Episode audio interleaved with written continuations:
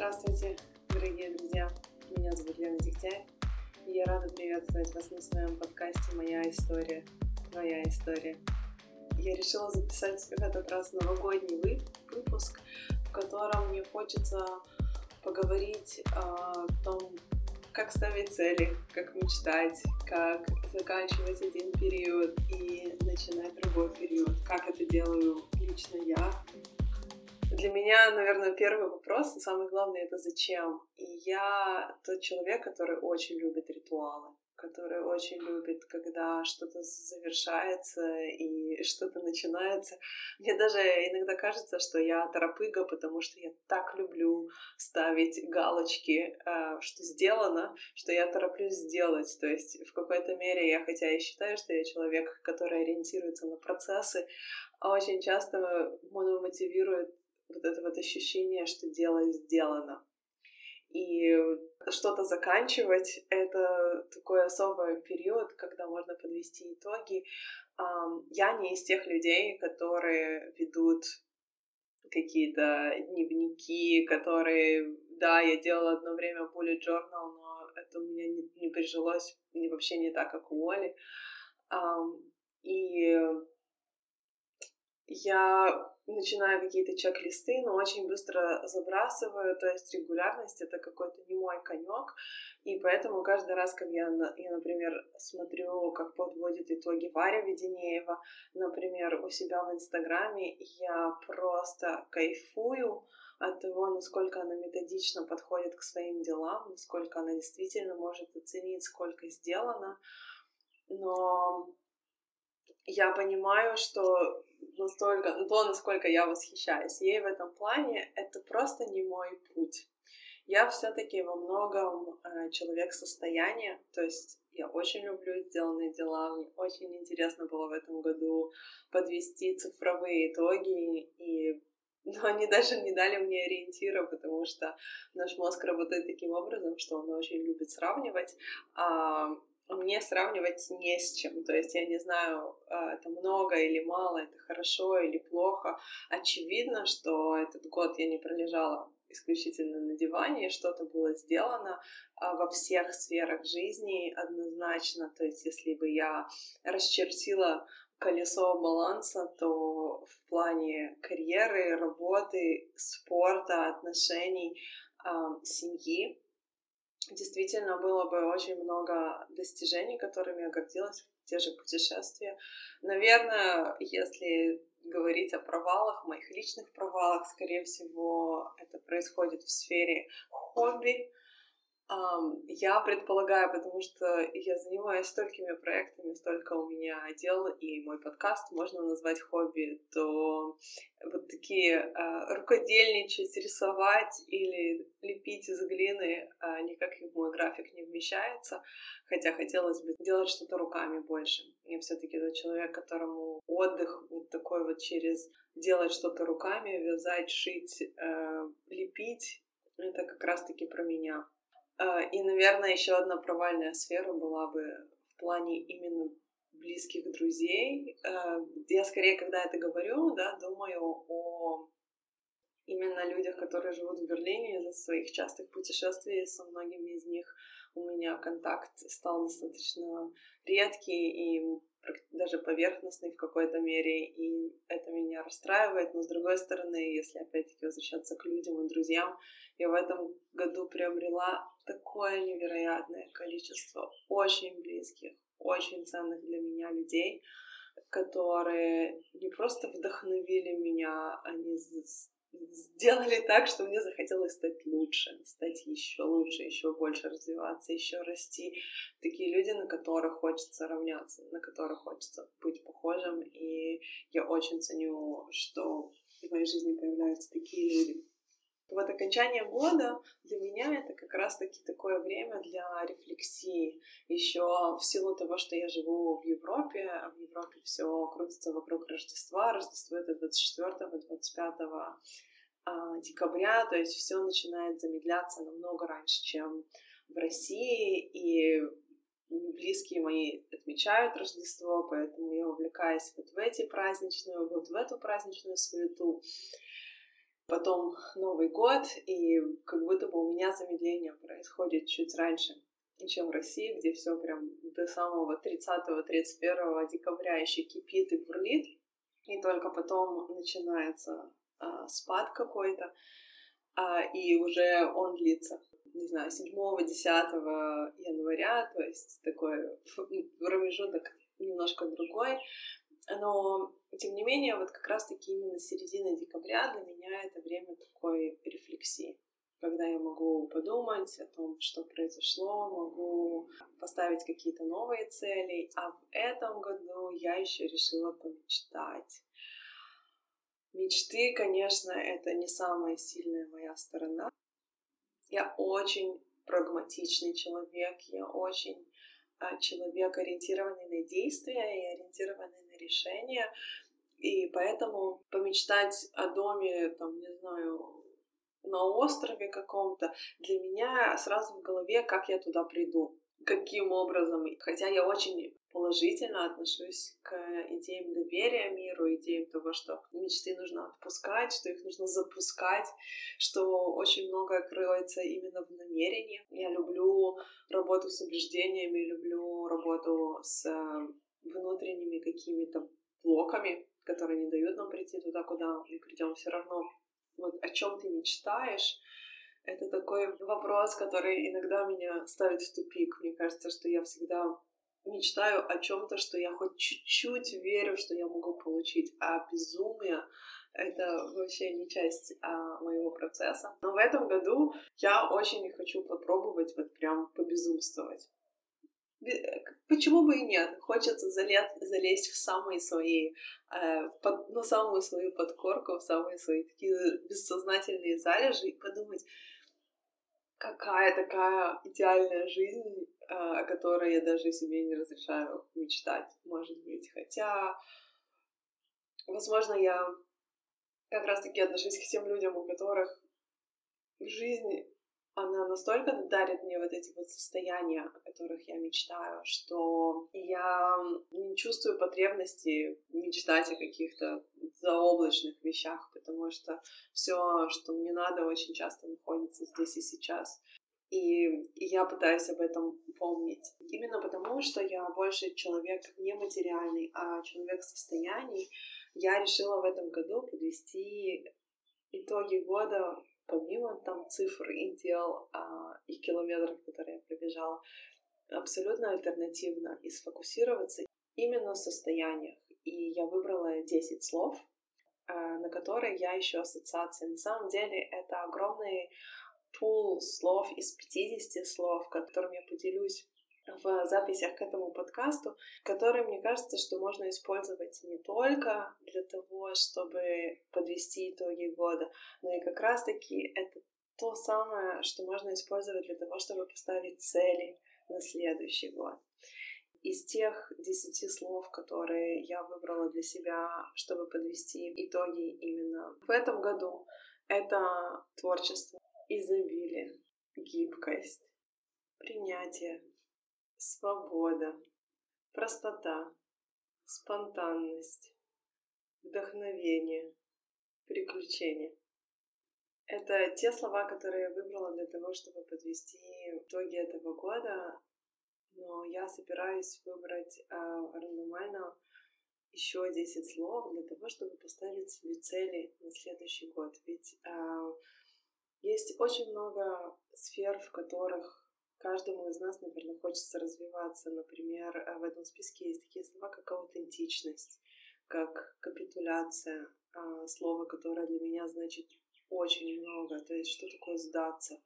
Мне кажется, так часто мы все, я тоже нахожусь в состоянии какой-то войны, какой-то борьбы, какого-то противостояния, напряженности, которая есть и в теле, и внутри, и снаружи. И мне кажется, что очень часто мы не даем себе возможности узнать, что будет, если мы полностью расслабимся, если мы как будто сдадимся, если в этой войне мы перестанем оперировать эго, а дадим всему идти просто так, как оно идет. И мы станем просто наблюдателями процесса перестанем контролировать, и перестанем управлять, и доверимся, И вот это то состояние, которое я в этом году начала осознавать, насколько мне его не хватает, а в следующем году мне бы очень хотелось начать больше практиковать его. Просто отдаться жизни, просто перестать с ней воевать, просто наблюдать и видеть, и разрешать вещам случаться, и быть в каком-то потоке. Вообще у меня большие ожидания от следующего года в том плане, что я иду учиться, и эта учеба это такое большое предвкушение, потому что это будет очень много работы с телом. Я иду на курс EFC Russia. Этот курс, он про тело, про то, как наши убеждения проявляется в нашем теле, как вся наша история проявляется в нашем теле, как все, с чем мы не хотим сталкиваться, проявляется в нашем теле, и о том, как работая с телом, меняя то, что происходит в теле, мы можем на самом деле работать с нашими ментальными убеждениями. И насколько эта теория звучит странно, да, нам всем кажется все время, что нужно работать из головы, то есть там что-то обдумать, придумать, принять решение, перестать делать, но многие из вас, кто пытался когда-либо, наверное, изменить свое поведение или изменить свои убеждения, знают, что автоматизм к которому мы приходим в определенном возрасте, настолько доминирует, как будто бы невозможно вообще эти настройки перестроить. Наши жесты, наши реакции, наши какие-то действия, они случаются быстрее, чем мы можем контролировать, что, что происходит.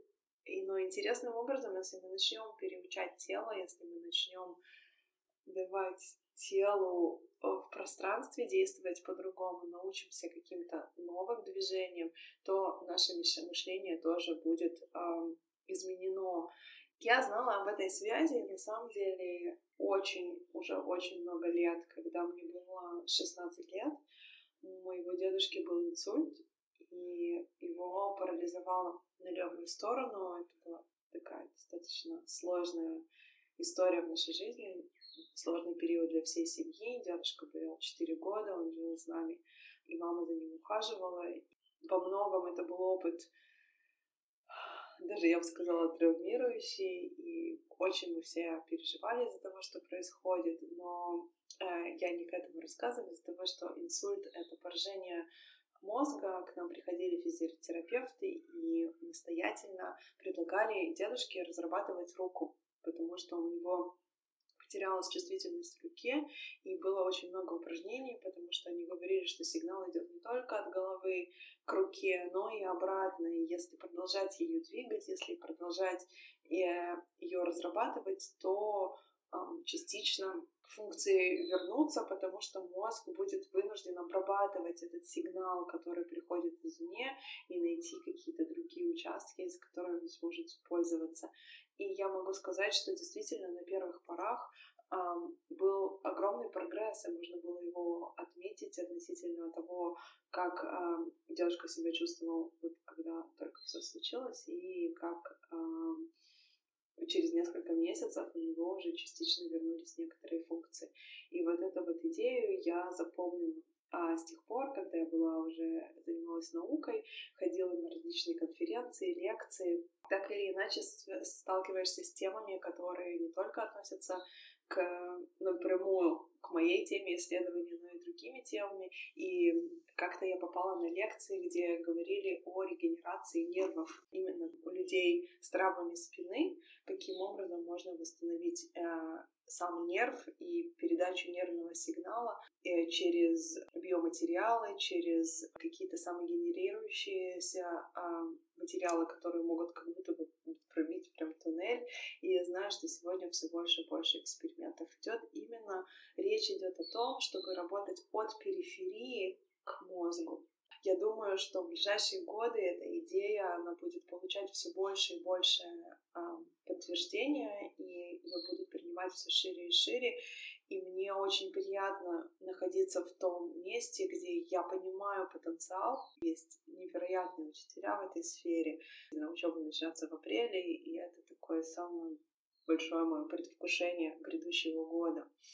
А если уже то пошло, я предлагаю вам подумать, чего вы ждете от следующего года? Какое самое большое предвкушение ожидает вас? Есть ли что-то, чего вы очень хотели получить а, в ближайший год? Или, возможно, что вы уже, как и я, да, уже есть какой-то план, и вот э, что, что вы хотели бы оттуда извлечь, на что вы рассчитываете, какой будет максимальный а, результат, какой минимальный, и сколько вы готовы в это вкладываться.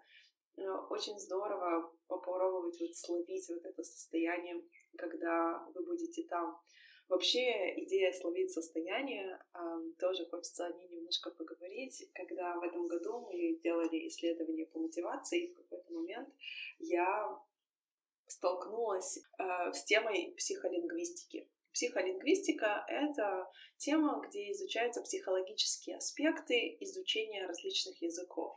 И в частности, я наткнулась на теорию того, как мотивация влияет на изучение второго языка, или даже а что является мотивацией, или как понять, какие компоненты есть у этого вот понятия как мотивация, когда речь заходит об изучении языков.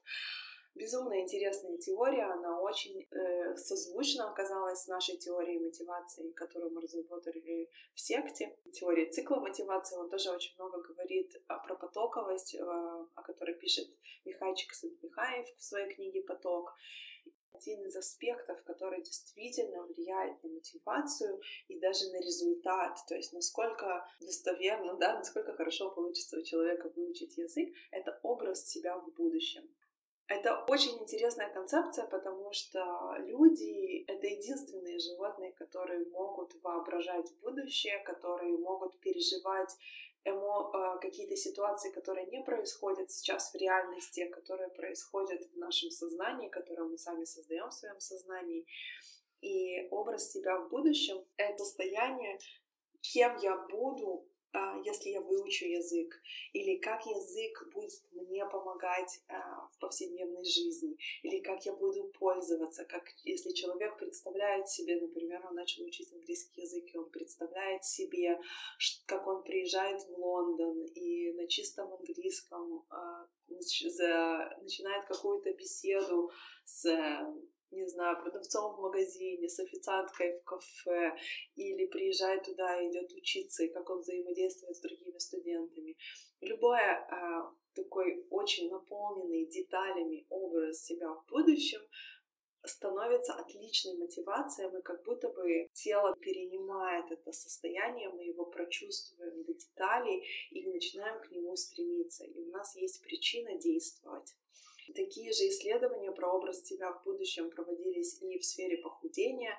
Очень хочется написать статью на эту тему о том, что действительно, если мы можем представить себя в будущем худыми, стройными, словить это состояние, понять, как мы будем двигаться, понять, как мы будем взаимодействовать с миром, понять, как будет на нас сидеть одежда, какую одежду мы будем носить, как будет как будут относиться к нам люди, а, как мы будем взаимодействовать, какая у нас будет осанка, улыбка, что мы сможем себе сделать, э, позволить сделать, например, уйти в какие-то походы э, без одышки любые вот эти вот состояния, которые мы можем словить себя в будущем, они а, формируют мотивацию, они формируют какое-то намерение действовать, и очень часто а, они как раз-таки отличают людей, которые чего-то добиваются, добиваются своих целей от тех, кто бросает. Потому что у людей, которые формируют образ себя в будущем, есть четкое понимание, зачем. И каждый раз, когда заканчивается ресурс, когда приходит какая-то усталость, когда теряется вот этот вот драйв, есть состояние, которое можно быстренько поднять из архивов, э, перевоплотиться в него и понять, что вот мы туда идем, оно даже не требует какой-то остановки, потому что когда мы настолько его прожили, буквально мы прожили это состояние, когда мы уже там, оно уже становится частью нас. А, а то, что я упомянула про заканчивается ресурс, об этом Аня Баганаева написала прекрасный пост, э, о том, что когда мы ставим цели, прежде чем мы ставим хоть какие-то цели, очень важно проверить, есть ли у нас ресурс. И я очень склонна с ней согласиться, что такое нередко бывает, что мы начинаем э, строить цели в самое неподходящее время, которое только может быть. И опять-таки у нас на портале Секта Science есть статья об этом. Это одна, у меня есть две самые любимые наши статьи. Это статья о базовом состоянии, вообще вся разработка теории базового состояния и про мотивацию, про цикл мотивации. Потому что мне кажется, что два этих теории, они объясняют практически все состояния человека. С одной стороны, что не нужно браться за дела, когда ты не в ресурсе, и нужно понять, что сейчас как раз-таки время не, когда мы почувствовали усталость, не впрячься еще сильнее, а как раз-таки восстановить ресурс. И после этого двигаться к целям. А вторая — это когда есть ресурс, но теряется мотивация, как ее найти, как понять, на каком этапе мы находимся и как ее возродить. Так вот, возвращаясь к ресурсу, мне кажется, что очень многие из нас склонны думать, что когда мы устали, то есть, да, сон для слабаков, э, отдыхать будем в гробу, и все вот эти вот э, выражения, они как раз-таки о том, что мы, нам нельзя останавливаться. Но если сделать немножко зум-аут, если поменять фокус, немножко посмотреть на всю ситуацию издалека, то становится очевидно, что если мы позволим себе отдохнуть, то тогда мы будем в разы более эффективны, мы будем достигать намного большего, мы будем стремиться к нашим целям намного-намного эффективнее. И это то, чему я пыталась научиться в прошедшем году. И мне кажется, что, конечно же, есть еще где улучшить, но действительно я в этом преуспела. Очень сильно мне в этом помог ретрит, который мы устраивали с Дашей Пепеляевой, потому что там было очевидно, что я один из организаторов, соответственно, я буду все время проводить с людьми, э, я еще все время должна быть включена в процессы. Это что-то, что дается мне очень сложно. То есть даже в секта-лагере э, нас очень много, у нас большая команда, нам есть кому э, подхватить друг друга, и я могу пойти днем поспать, или я могу уйти от всех и отдохнуть, я могу уединиться. Но тут совсем другая история, неделя с людьми, и я себе поставила цель посмотреть, как я функционирую в усталости. Когда я начинаю чувствовать усталость, когда мне нужно отдохнуть, могу ли я попросить людей, с которыми мы... Можно я сейчас отдохну? Или можно я сейчас полчасика не, не буду включена в процессы? Могу ли я оставаться в контакте с собой, не теряя связь с людьми, а, с которыми я взаимодействую, и не и могу ли я в процессе восстанавливаться. И это было очень интересное исследование. Конечно же, вся тема усталости для меня была актуальна уже очень давно. И я поняла, что, а, я могу попросить людей об отдыхе, о перерыве. Я поняла, что если я успеваю отдохнуть в тот момент, когда я почувствовала, что я устала, а не умерла, то я восстанавливаю ресурс намного быстрее и снова включаюсь. То есть все эти семь дней я, по сути, понимала, где я устала, где мне нужно восстановиться и как, и все время держала руку на пульсе, что позволило мне выйти из всего этого приключения не разбитой, требующей еще 7 дней, чтобы вернуться в ресурсное состояние, а человеком, уставшим от хорошо проделанной работы, которому действительно нужна пара выходных, да, но недаром у нас в конце недели всегда есть выходные, чтобы восстановить ресурс, но не больше. Это не в хлам, это не в разобранное состояние, где нужно отпиваться чайка, чаечками, и еще хуже бывает, что заболеваешь просто, когда ты вовремя не останавливаешься, организм говорит «Привет!» Но все, если ты сам не остановишься, я тебя остановлю, и начинаются различные болезни. А я не хотела ну, такого состояния. Мне очень важно было что учиться отдыхать. И сейчас я уже несколько недель как отдыхаю, работаю вообще в таком минимальном режиме. И сначала становится очень страшно, что ты расслабишься настолько, что ты будешь лежать на диване вечно. Из-за того, что я уже эти этапы проходила, то я знаю, что вечно я точно лежать не буду, что во мне есть какой-то огонь, который все время будет гнать меня вперед, и просто иногда он настолько потухает до уголька, его просто нужно еще разжечь, а иногда а разжигается он просто отдыхом. Я уже перестала стрессовать от того, что я сейчас вот так, так отдохну, так сильно расслаблюсь, что больше не встану. И я уже чувствую эти моменты, когда хочется записывать очередной подкаст, хочется опять поговорить с кем-то из клиентов, хочется пост написать, хочется включиться в процессы. Прям есть драйв. И тогда я знаю, о, окей, классно, я отдохнула, хочется тренироваться. Я первую неделю здесь вообще даже, даже не думала о тренировках. Конечно, джетлаг ужасный, но потом мне включилась э, нашу сезонную новогоднюю программу Old School, сделала все вечерние тренировки и это такой кайф просто. Вот каждое утро начинается с тренировки, какой-то режим возвращается, писать статьи, может быть, записывать что-то. Вот прям есть желание. Не хочешь, можно пообщаться с сестрой, можно пообщаться э, с другими людьми и просто приятно провести время и опять вот это вот ощущение потоковости, оно очень вдохновляет. Это то, к чему я стремлюсь. Хотя я как раз-таки тот человек, которому иногда нужны рамки. То есть нужен четкий план, нужно четкое понимание действий. Поэтому я люблю ставить цели. Цели, конечно, у меня часто вызывают такое смешанные чувства. То есть, с одной стороны, я знаю, если я поставлю себе цель, то это дает мне какой-то ориентир, куда мне нужно идти, что мне нужно делать, как мне нужно действовать.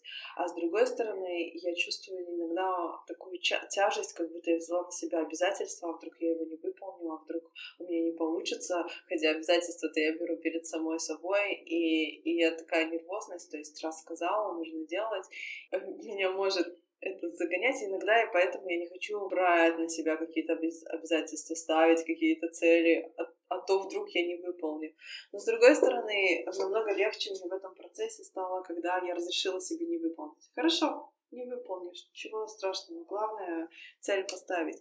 Um, главное с этим не злоупотреблять этим, потому что тогда будет э, еще другой выход — это много начатых проектов и много незаконченных проектов.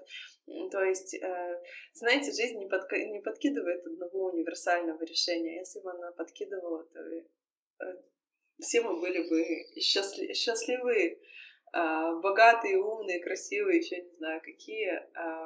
Но универсального решения нет, и всегда важен баланс. То есть, мне кажется, баланс вот это вот ключ ко всему, и мы о нем говорим, и это действительно такой динамичный процесс. То есть, с одной стороны, поставить цели, а с другой стороны, не убиться, когда она уже становится неактуальной, а с третьей стороны, не начинать слишком много дел, чтобы не было все дела не закончены, все начал, ничего не закончил а с другой стороны разрешить себе бросать.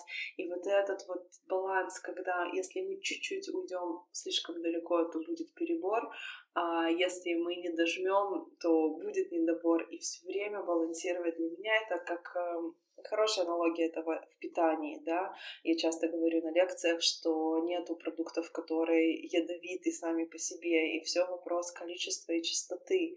И то есть, понятное дело, что если я начну питаться только тортами сейчас и до конца э, времен, то будет все очень печально. Но если я периодически съем тортик, ничего страшного не будет. Но если я себе запрещу тортик когда-либо навсегда, то я буду очень сильно страдать и чувствовать, что я ограничена. Буду грезить этими тортиками, да.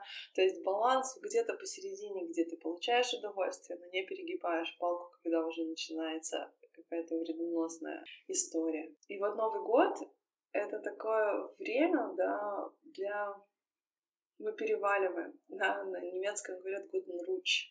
А, хорошо вам перекатиться, перевалиться на следующий год. Это такой перевал. И мне кажется, что нам всем нужны такие ритуалы, такие перевалы, где мы разрешаем себе что-то оставить в прошлом и что-то уносим с собой, и плюс э, к чему-то стремимся, да, у нас есть такое точка, где есть прошлое и будущее, но очень важно тут находиться и в настоящем тоже. То есть э, ловить этот момент. И главное, мне кажется, разрешать себе вот эти перевалы не только в Новый год, но и в другие периоды, когда вот прям чувствуется, что вот сейчас закончили, да, потому что не все же перевалы у нас случаются в Новый год, если когда мы заканчиваем университет, или школу, случается посреди года, ну, такой этап один заканчивается, другой начинается. А, та же самая свадьба, женитьба, рождение ребенка, а, день рождения, очень многие из нас подводят да, итоги день рождения. То есть вот этих вот моментов, когда мы можем а, сделать что-то закрыть, что-то начать, их в жизни много. Тот же понедельник, с которого мы любим все начинать. А, мне кажется, что мы любим начинать и не всегда помним, что нужно что-то закончить закончить и посмотреть пройденный путь, закончить и вынести какие-то уроки, закончить и переосмыслить все вот это вот переживание.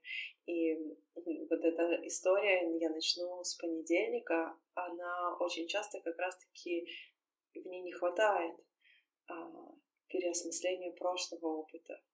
Я уже столько раз начинала с понедельника, что в этом понедельнике будет по-другому, или какие уроки я вынесла из всех своих прошлых начинаний во все те понедельники, когда я думала эм, это сделать, чем в этот ближайший.